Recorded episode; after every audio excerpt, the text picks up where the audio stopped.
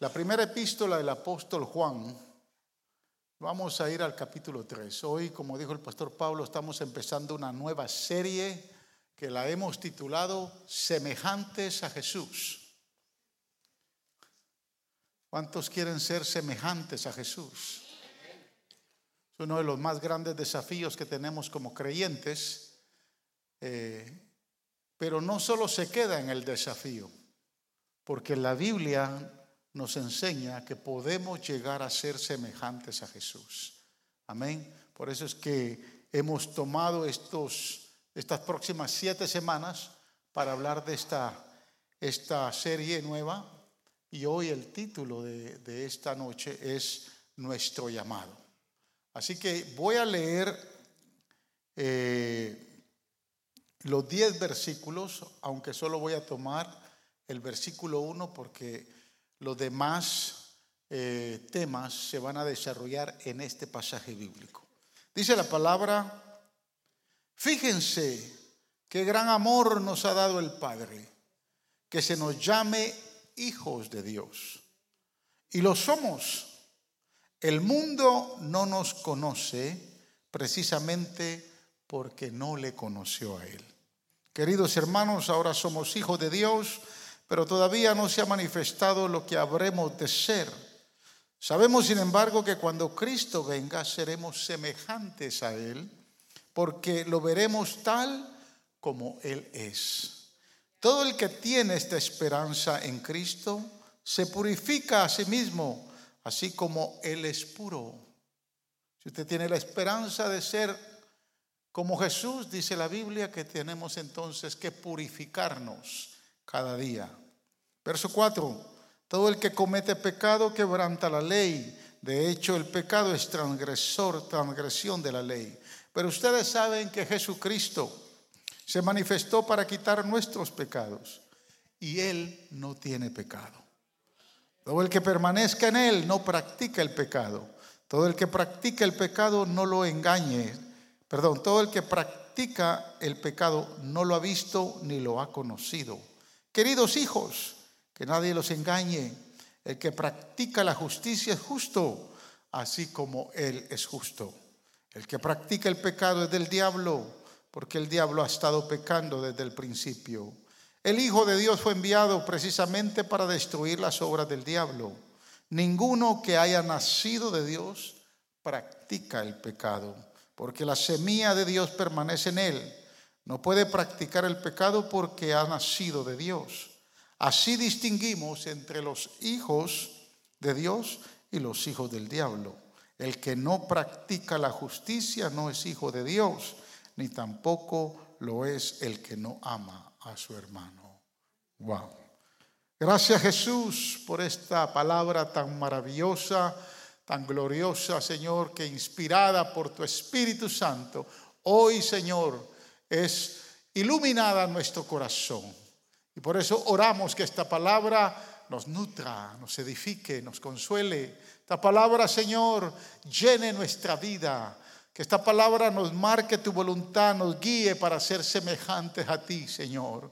Que aprendamos, Señor, que es una bendición, Señor, ser llamados tus hijos. Es una bendición, Señor, poder alcanzar, Señor, oh Dios mío, el poder ser semejantes a ti. Ayúdanos, Espíritu Santo, y bendice esta palabra en nuestros corazones, porque toda la gloria siempre te la daremos a ti, oh Rey amado. Gracias, Padre, en el nombre de Jesús.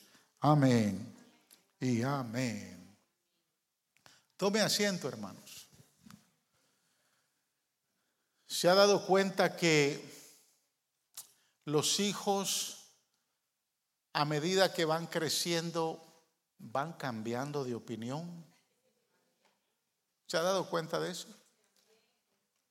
Cuando los hijos son pequeños, son niños, eh, ellos quieren ser como sus padres. La niña le dice a la mamá, mami, I want to be like you.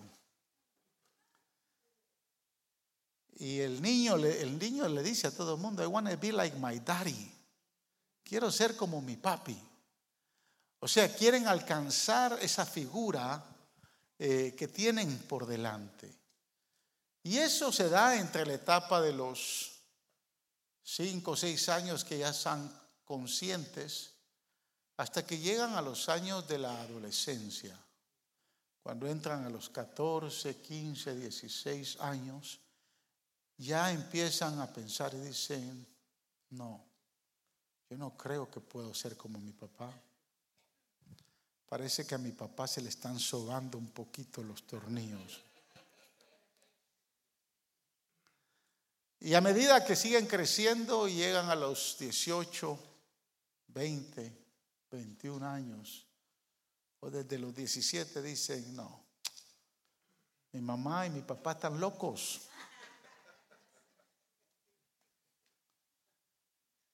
Y cuando ya se entra a una etapa un poco más madura, los 25 años, 30, ya se empieza a pensar y uno dice, como que el viejo tenía algo de razón. Y ya cuando estamos en los 40, en los 50, en los 60 o más, ya reflexionamos a través de las experiencias de la vida y decimos, no, mi vieja, cómo, cómo le extraño, cómo extraño a mi viejo, tenían toda la razón, cómo quisiera ser como ellos. O sea que a medida que vamos caminando en la vida, las experiencias nos van enseñando muchas cosas. Pero esa es una realidad en el crecimiento que nosotros eh, estamos viendo en nuestros hijos. Nuestros hijos van creciendo y a medida que van creciendo van entendiendo las necesidades que existen en sus vidas. Pero lo mismo se da y se debe de dar cuando nosotros empezamos a relacionarnos con el Señor. Quiero pedirle a los servidores que ahí pongan un poquito el aire porque veo que algunas hermanas están, eh, no sé si, si es por la edad o porque realmente está caliente, pero vamos a darle la bendición a las hermanas que pongan ahí el aire. No van a decir que el pastor no quiere pagar la luz.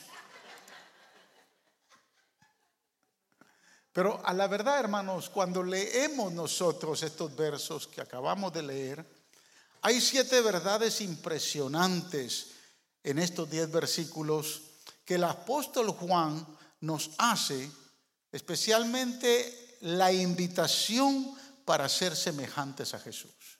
Es una invitación personal a usted, a mí, de poder nosotros anhelar en la vida de nuestro caminar con Cristo a medida que nos vamos relacionando con el Señor, que podamos entender que podemos ser semejantes a Él y que no solo podemos, que debemos anhelarlo todos los días, ser semejantes a Él. Esto solo se va dando en la medida que nosotros vamos creciendo en Cristo Jesús. Así como nuestros hijos van creciendo y de momento hay un cambio de opinión, así también en la vida del creyente hay un cambio de opinión cuando vienen las pruebas, las luchas, las dificultades. Pero cuando se entrega o se llega a una edad madura espiritualmente hablando, anhelamos en medio de las pruebas ser como Jesús. Yo no sé cuántos de los que están acá tienen menos de cinco años sirviéndole al Señor, o menos de diez, o un poquito más de quince o 20, yo voy a cumplir 44 años sirviéndole al Señor desde que recibí a Cristo como mi Salvador y definitivamente en mi corazón hay ese deseo de ser semejante a Jesús. Amén. Y dentro de estas siete verdades que están en este pasaje, yo me voy a concentrar en la primera verdad. Y esta primera verdad, este primer versículo tiene dos principios poderosos, que son los que yo quiero que nosotros podamos entender. Pero lo que algo que realmente no podemos obviar, mis amados hermanos, es que este versículo tiene que ver con nuestro llamado a ser semejantes a Él. Y no es cualquier llamado. No es como cuando usted llama a su perro, Terry, Terry, ven acá, ven acá. No, no se trata de, del llamado que usted le hace al gatito o al perrito, porque el perrito puede decidir, decidir venir o no venir. Este llamado es un llamado que tiene el poder suficiente para transformarnos a ser hijos de Dios. Es un llamado que nos mueve, Señor, el Señor para que podamos adquirir la semejanza de Él. Este llamado tiene el fundamento y está garantizado, de acuerdo a este primer versículo, está garantizado con el poder de su amor. Está garantizado con la garantía que nos ha dado Él, la, garantía mayor que nos ha dado Él en la cruz, que es su infinito amor.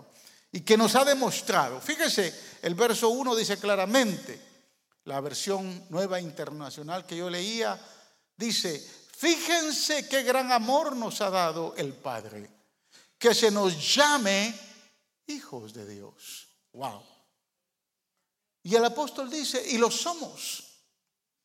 El mundo no nos conoce precisamente porque no le conoció a Él. La nueva traducción viviente dice de esta manera, miren con cuánto amor nos ama a nuestro Padre, que nos llama sus hijos. ¿Podría llamarle usted hijo a alguien que no es su hijo?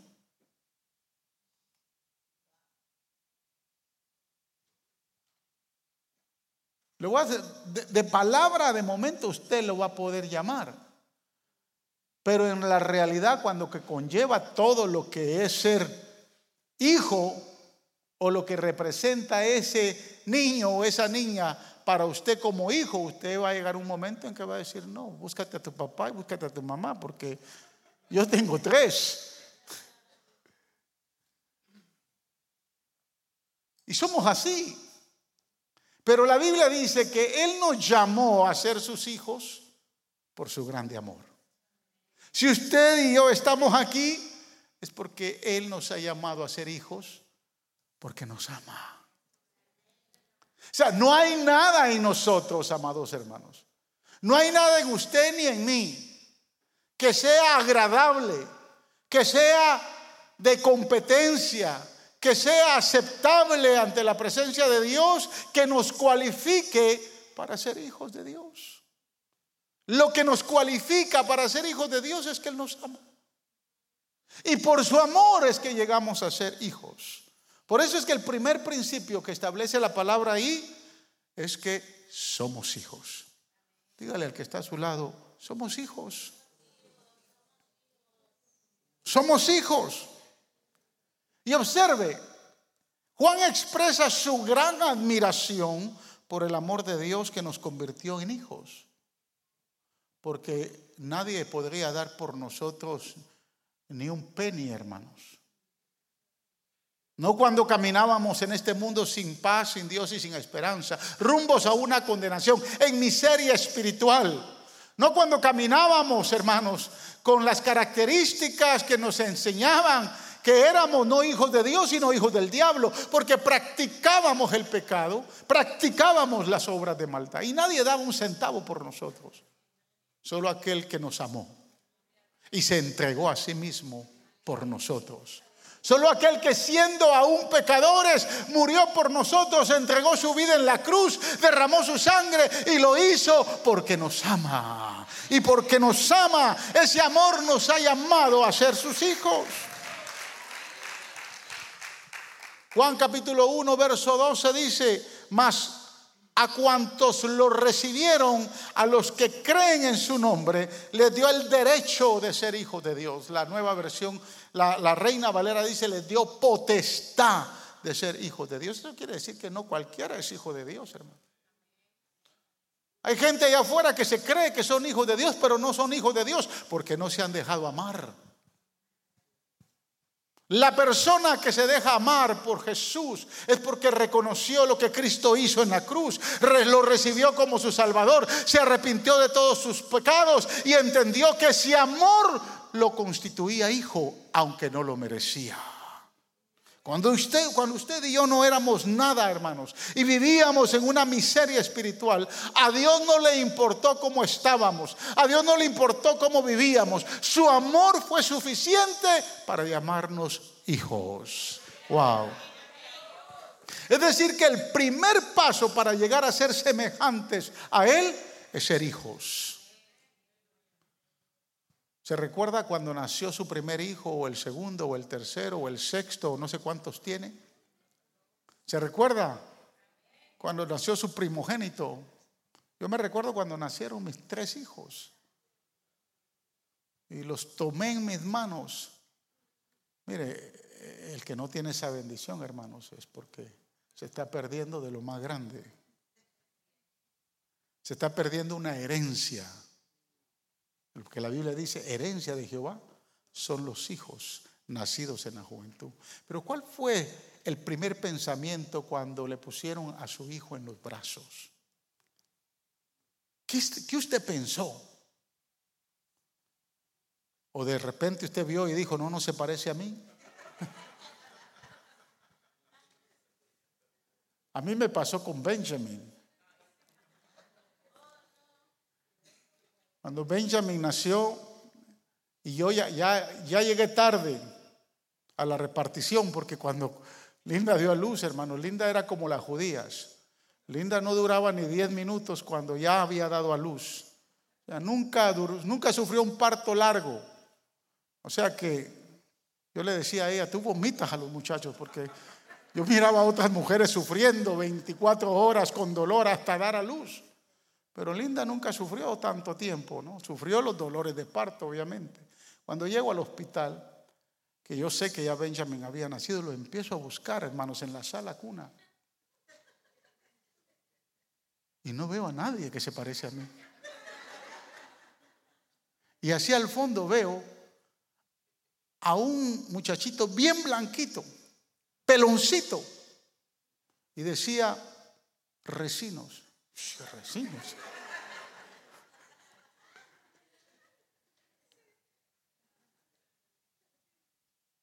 Pero hoy se parece a mí. Fíjese, yo me la creo más. Mi hijo es bien guapo, hermanos. Yo no sé si usted lo puede, pero es, eh, mi hijo es bien guapo, a su edad es bien guapo. El día lunes eh, fui a, fuimos con el pastor Abraham allá a la iglesia donde él está ahora, tenían una, una, una ¿cómo se llama? Una conferencia de pastores. Y fue una bendición haber, haber, haber recibido esa conferencia y conocí al pastor de él. Había, habíamos hablado por teléfono, pero no lo, no lo, no lo había conocido. Y, y, muchos de ahí me querían, me querían eh, eh, conocer. Me agradó mucho en el poco tiempo que él lleva ahí, eh, cómo el pastor se refirió a él, el coordinador de ministerios, y muchos me dieron, me dieron las gracias de lo que él está contribuyendo, y me dijeron, wow, la excelencia que tú le has enseñado a tu hijo.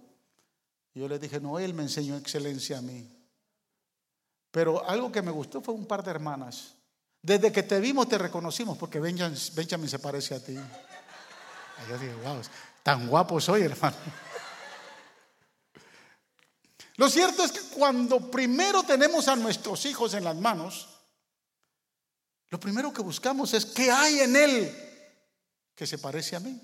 No sé si a usted le pasó.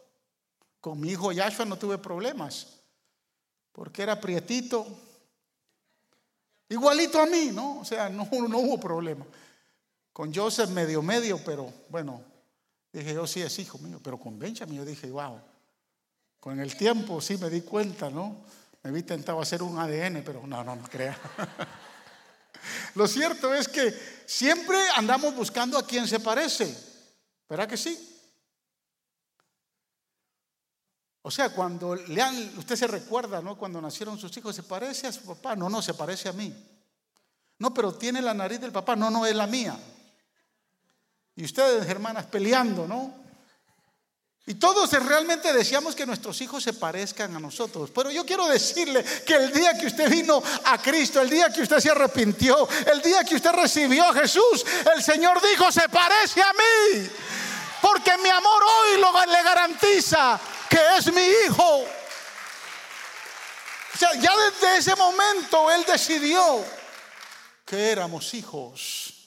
Romanos 8:17 dice, así que como somos sus hijos, también somos sus herederos. De hecho, dice el apóstol. Somos herederos junto con Cristo de la gloria de Dios. Pero si vamos a participar de su gloria, también debemos participar de su sufrimiento. Bueno, yo no voy a entrar ahí porque quiero que usted salga contento hoy. Pero usted y yo, hermanos, somos hijos de Dios por derecho y voluntad misma del corazón del Padre. Nadie dijo, el corazón del Padre dijo que cuando usted se arrepintió y el amor de Dios lo cubrió, dijo, es mi hijo. Y salió del corazón del Padre. No es que usted haya sido un adoptivo o que lo hayan recogido de la calle, que le tuvieron que tener lástima y lo trajeron a la familia de Dios. No, usted es hijo y es hijo con herencia. Aleluya. Dígale al que está a su lado, no te recogieron en la calle. El Padre te abrazó. El Padre te tomó en sus brazos y dijo, eres mi hijo. Mire lo que dice Romanos 8:29. Pues Dios conoció a los suyos de antemano y los eligió para que llegaran a ser como su hijo, a fin de que su hijo fuera el hijo mayor de muchos hermanos. Esta, esta declaración espiritual es bien poderosa, hermanos. Porque aquí lo que está diciendo el apóstol es que Él nos, cuando usted lee la versión Reina Valera, dice que Él nos predestinó para que fuéramos como su Hijo, para que fuéramos como Jesús. O sea, no solo entonces nos llamó a ser hijos, sino la intención de llamarnos a ser sus hijos es para que tuviéramos, entendiéramos que el propósito de Dios es que fuésemos semejantes a Él. ¿O acaso usted no desea que sus hijos sean como usted? Algunos desean que sean mejor, ¿no? Los que no tuvieron la oportunidad, el privilegio de estudiar académicamente hablando, dicen, le dicen a sus hijos, estudia, al menos vas a ser mejor que yo, porque yo no terminé ni siquiera high school. Pero hay cosas en usted que cuando usted ve a sus hijos, usted se piensa y dice, ¿de dónde salió este muchacho? ¿Cómo es que actúa así? Si, ni la mamá ni yo somos así. Porque hay características como que no son, no son semejantes a las suyas. Y usted desearía que fueran como usted. El Padre señaló desde un principio que nosotros cuando Él nos llama a ser sus hijos, lo hizo con la intención de que fuéramos semejantes a su Hijo, fuésemos semejantes, aleluya, al Hijo de Dios, como hermano mayor, dice el apóstol. Y el apóstol nos enseña que para que eso se dé, se establece un proceso y no estará completo ese proceso hasta que lo veamos cara a cara. Primera de Corintios capítulo 13, verso 12 dice, ahora vemos de manera indirecta y velada, como en un espejo, pero entonces veremos cara a cara. Ahora conozco de manera imperfecta, pero entonces conoceré tal y como soy conocido. Es decir, que para ser semejantes a Él existe un proceso. Usted llega a ser hijo. Es el primer paso para ser semejantes a Él.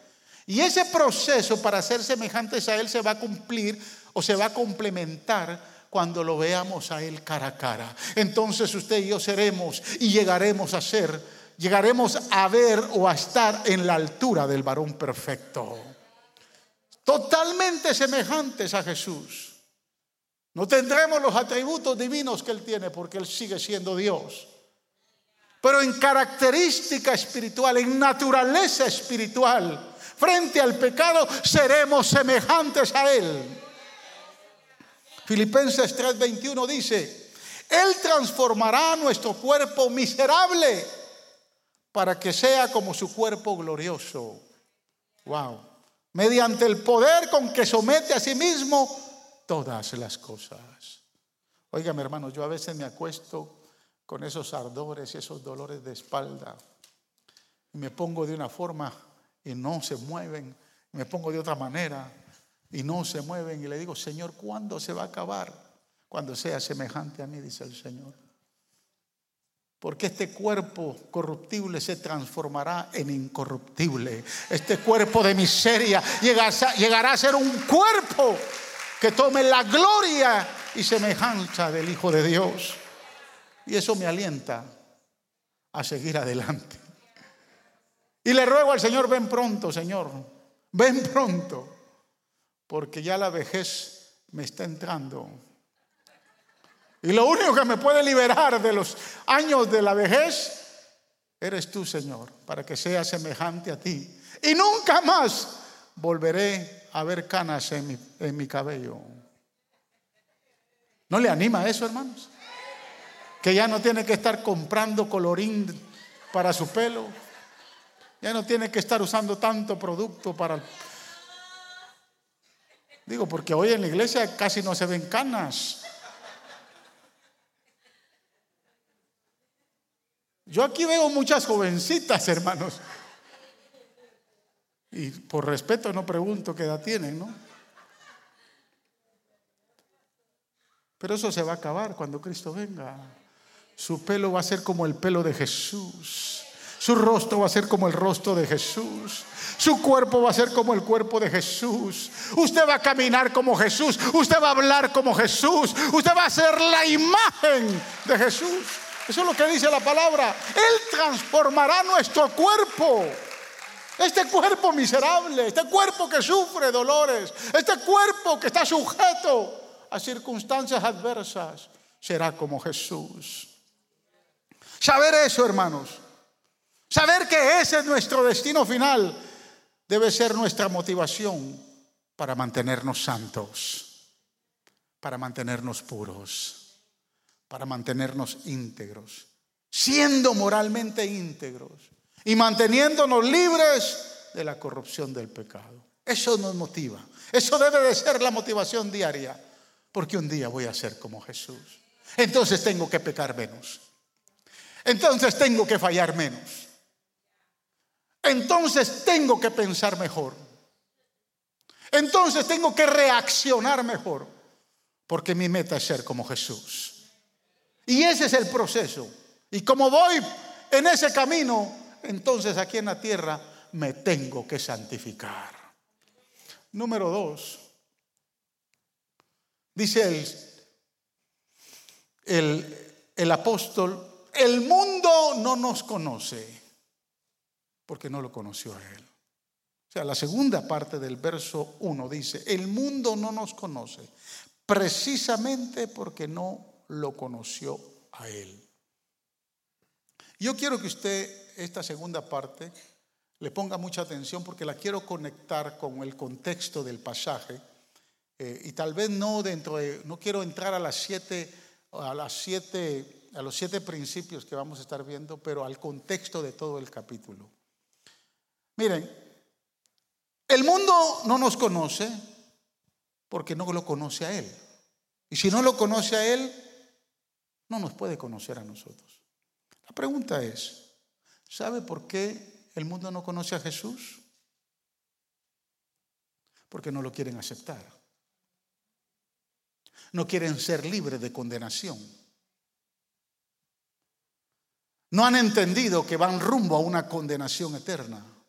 Cuando el hombre y la mujer entienden que su destino sin Cristo es una condenación eterna, entonces tienen que pararse en la carretera tienen que reflexionar, tienen que evaluarse y decir, mi destino va a esa condenación, yo tengo que cambiar esto. Y la única manera que puedo cambiarlo es reconocer, aleluya, que necesito un poder mayor para que mi camino cambie. Y ese, ese poder mayor es el poder del Espíritu Santo. Es lo que Cristo hizo en la cruz. Pero el mundo no lo conoce porque quiere seguir en esa condenación. Y por eso es que no nos conoce a nosotros tampoco. Yo quiero que usted entienda, hermanos, algo. Muchos creyentes no se la creen que pueden ser semejantes a Jesús porque todavía se condenan a sí mismos. Todavía, después de un año, dos años, cinco años, Todavía batallan dentro de su corazón con una condenación, especialmente cuando falta. Y yo sé que usted sabe lo que yo estoy hablando. ¿Cuántas veces usted ha dudado hasta de su salvación? Porque usted se conoce a sí mismo, usted conoce su comportamiento, usted conoce sus pensamientos, usted conoce las decisiones que toma, usted sabe cómo vive delante de Dios. Y muchas veces, cuando fallamos, lo primero que viene a nuestro corazón es un sentimiento de culpa. Y un sentimiento de culpa es un sentimiento de condenación. ¿Se entiende lo que estoy diciendo? Y quiero conectar esto con lo que dice el apóstol casi al final de este, primer, este mismo capítulo, versos 19 y 20 del capítulo 3 de la misma epístola. Observe lo que dice el apóstol. En esto sabremos que somos de la verdad. Lo que está diciendo es que en esto sabemos que somos hijos de Dios y que nuestro camino y la ruta que llevamos es ser semejantes a Él. Y dice, y nos sentiremos seguros delante de Él. Y observa el verso 20, que aunque nuestro corazón nos condene, Dios es más grande que nuestro corazón y lo sabe todo. Wow. Juan dice que el testimonio de estar en la verdad, el testimonio de ser hijos de la verdad, y estar en el proceso de santificación para llegar a ser semejantes a Él, es que aunque nuestro corazón nos condene, Dios es más grande que nuestro corazón. Porque ¿sabe cuánta gente, hermanos, en este camino de llegar a ser semejantes a Jesús? ¿Cuántos se han quedado atrás? Porque un día le fallaron al Señor y decidieron quedarse en el piso porque no tuvieron la voluntad de levantar su mano y que el Señor los levantara. ¿Cuántas personas usted no conoce que un día empezaron a servirle a Dios y a, los dos o tres años usted los vio otra vez en el mundo? Mire, si el, si, si el trabajo más grande que va a hacer el enemigo con nosotros es poner un sentimiento de culpa, un sentimiento de condenación, cuando nosotros de una o de otra manera le faltamos al Señor. La pregunta es, ¿quién aquí no le ha faltado al Señor? Habrá alguien que se ponga de pie y me diga, pastor, yo no le he faltado al Señor. Llevo dos años, cinco años, veinte años sirviéndole al Señor y ahí mire, me he estado firme ahí. Pues desde que llegó a Faro de Luz empezó a faltarle al Señor. Porque no llegó a la iglesia perfecta. Es que no existe iglesia perfecta. ¿Me está entendiendo lo que le voy a decir?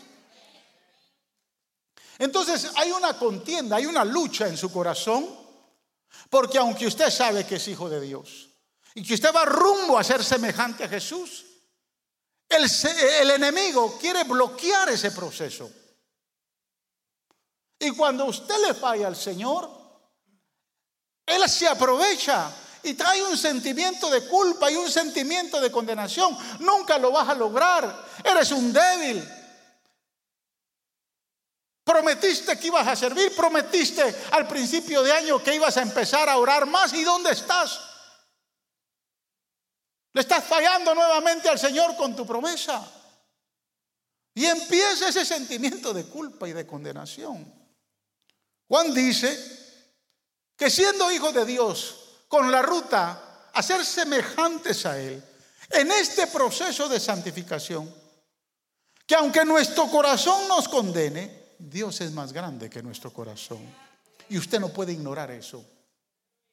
Y aunque el mundo nos condene, porque de momento se dan cuenta de su falta, de momento se dan cuenta de su debilidad, porque el mundo dice que anda con los ojos abiertos porque nosotros somos cartas abiertas, y el mundo se da cuenta y el compañero de trabajo le está, le está llevando la pauta. El vecino también. Y muchas veces hasta el esposo le dice, y no que eres una mujer creyente. Y no que le sirves al Señor. Y la esposa también no se queda atrás. Y entonces el prejuicio nos empieza a atacar. Y aunque el mundo nos condene, porque no nos conoce, el Padre lo sabe todo y no nos condena. Yo quiero que usted entienda lo que está diciendo el apóstol acá. Pero cuanto más glorioso, hermanos, es estar libre de la condenación, libre de la culpa, libre del prejuicio. Eso nos va a permitir tener más confianza en Dios, ser más efectivos en nuestra relación con Dios, ser más efectivos en nuestra vida de oración, ser más efectivos en nuestra vida de adoración, ser más efectivos en, nuestra, en nuestro caminar para mantenernos santos. Ahora, esto no significa que nosotros le dictemos y le exijamos a Dios. Sin embargo, hermanos, cuando no hay mucha basura en el camino de nuestra relación con Él, encontramos que los deseos de nuestro corazón se acercan más a los deseos del corazón de Dios. Encontramos que el Señor, de alguna manera, nos escucha más, nos marca su voluntad. En consecuencia, oramos más, buscamos más y vemos respuestas a, nuestros, a nuestras oraciones. Porque entendemos la voluntad de Dios. Y eso nos pasa a todos. A algunos les pasa en su primer amor, cuando empiezan y vienen al Señor. Nadie los, nadie los hace perder un servicio en la iglesia. Vienen siempre. Hasta que el enemigo se encargó de que su primer amor se volviera su último amor. Y muchas cosas en su vida empiezan a ser prioridad. Y es donde viene más, más seria la condenación. Es cuando viene más serio el pecado de condenación, el pecado de culpa. Y cuando eso pasa, hermanos, como que perdemos la confianza en Dios como que dudamos que Él nos va a escuchar. Como que dudamos que Él está con nosotros. Y empezamos a interpretar que las pruebas que vienen a nuestra vida son castigo de Dios. Y por ahí no falta nadie en la iglesia que nos diga, es que te apartaste, por eso te está pasando eso. ¿Se lo han dicho? Es que te alejaste de Dios. Eso solo le pasa a los que se alejan de Dios. Porque en la iglesia somos tan, hermanos, tan precisos para prejuiciar y condenar a los demás.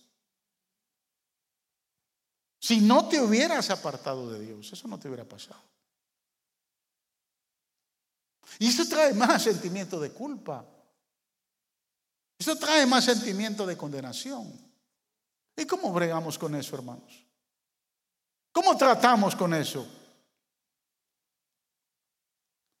Bueno, el apóstol dice, Dios es más grande que nuestro corazón. Y dice algo más. Y Él sabe todas las cosas. La pregunta es, ¿qué sabe Dios, hermanos? ¿Qué sabe Dios de usted que yo no sé? ¿Qué sabe Dios de mí que usted no sabe? Observe lo que dice el salmista en el Salmo 103, versos 13 y 14. Tan compasivo es el Señor con los que le temen como lo es un padre con sus hijos.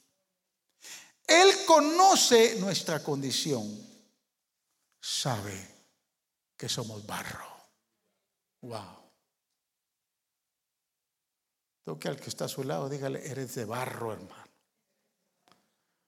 no eres de oro, como que nunca vas a dejar de brillar. Eres de barro, eres de carne y hueso. ¿Está entendiendo, hermanos, lo que dice aquí el salmista? El apóstol Pablo le dice a Timoteo en su segunda epístola, capítulo 2, verso 19.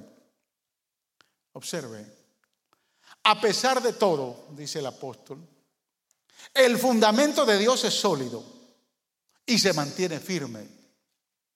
Pues está sellado con esta inscripción. O sea, el fundamento de Dios que permanece firme está sellado con esta inscripción.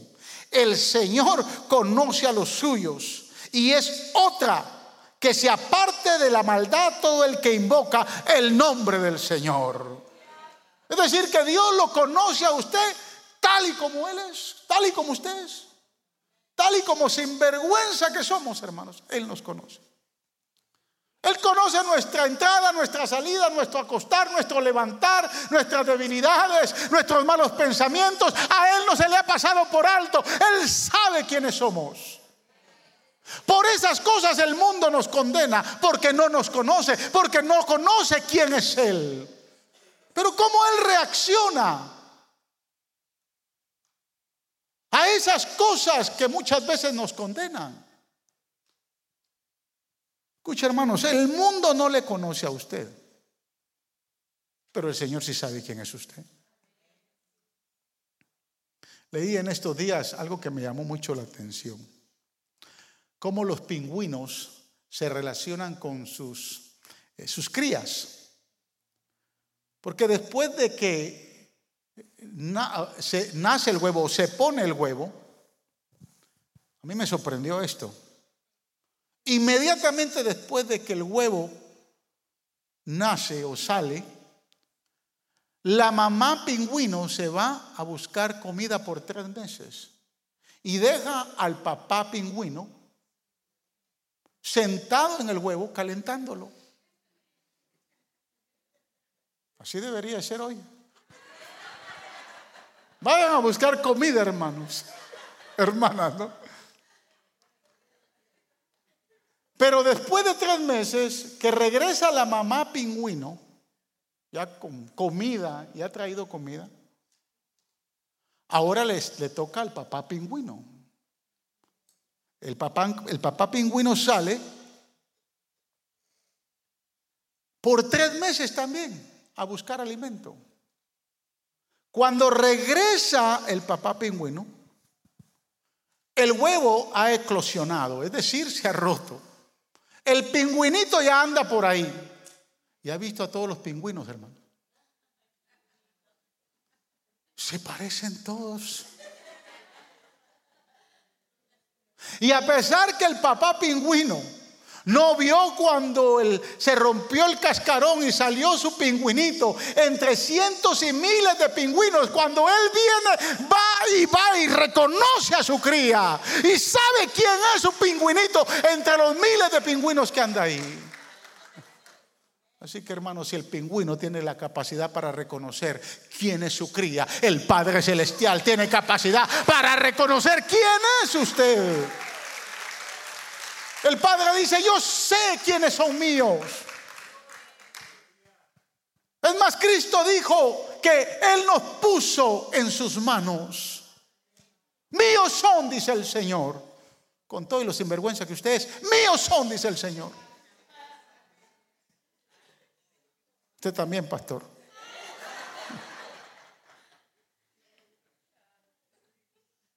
Escúcheme, hermano aunque su corazón le condene por quien usted es. Y el mundo no le conozca, Dios sabe quién es usted. Él también le va a reconocer. Por eso es que el salmista en el Salmo 139, del 1 al 6, dice, ya voy terminando, Señor, tú me examinas, tú me conoces. Sabes cuando me siento y cuando me levanto. Aún a la distancia me lees el pensamiento. Mis trajines y descansos los conoces. Todos mis caminos te son familiares. No me llega aún la palabra, la lengua, cuando tú, Señor, ya la sabes toda. Tu protección me envuelve por completo. Me cubres con la palma de tu mano. Conocimiento tan maravilloso rebasa mi comprensión. Tan sublime es que no puedo entenderlo. ¿Sabe qué está diciendo el salmista? El salmista está diciendo, aunque soy un sinvergüenza, tú me proteges, tú me tomas en tus manos, tú me cubres porque soy tu hijo y tú eres el único que me entiendes. Jeremías capítulo 29, verso 11, es un verso que usted y yo lo conocemos de memoria. Porque yo sé muy bien los planes que tengo para ustedes, afirma el Señor. Planes de bienestar y no de calamidad, a fin de darles un futuro y una esperanza. ¿Cuándo el Señor dijo estas palabras? ¿En qué momento el Señor declaró estas palabras? Cuando su pueblo fue llevado cautivo a Babilonia. Cuando su pueblo entraba en la, prueba más amarga que pasó el pueblo de Israel, 70 años de cautividad. Y durante esos 70 años el pueblo judío pasaría días y tiempos difíciles en esa región. Habría dolor, habría sufrimiento. Habría, hermanos, esclavitud. Sin embargo, el Señor dijo, yo sé los planes que tengo para ustedes. Yo sé lo que estoy haciendo. Puede parecerte duro y sombrío, pero todo es para llevarte a un glorioso fin.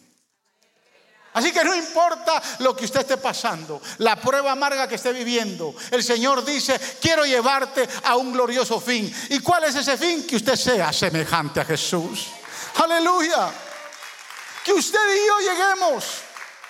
Mire, aun cuando el corazón no nos condene y el mundo no nos conozca, Dios es más grande que su corazón. Él sabe todas las cosas. Él sabe que estamos hechos de barro, hechos de polvo, que hacemos promesas que no podemos cumplir, que estamos condenados a caer y fracasar. Sin embargo, también sabe que somos suyos y que tiene un plan glorioso para su vida y para mi vida. ese, ese plan glorioso en esta tierra, los años que nos queden, hermanos, por seguir adelante, es santificarnos para poder ser semejantes a Él. Amén, póngase de pie. Aleluya. Qué glorioso llamado, hermanos. ¿Cómo yo no me voy a santificar? Si el fin de Dios para mí no es un propósito de mal, sino de bien. No de calamidad, sino de bienestar. Para darle un glorioso futuro. ¿Cuál es ese glorioso futuro? Ser semejantes a Él. Cada día, hermanos, cada mañana que usted se levante, dígale, Señor, quiero ser semejante a ti. Sé que en la carretera Tendré que vencer muchos obstáculos. Pero me quiero guardar. Me quiero guardar. Porque mi fin, Señor, es ser semejante a ti. Yo no pudiera tener más motivación que esa. Que un día voy a ser semejante a Él. Dele gloria al Señor en esta hora. Alabe al Señor por ese llamado.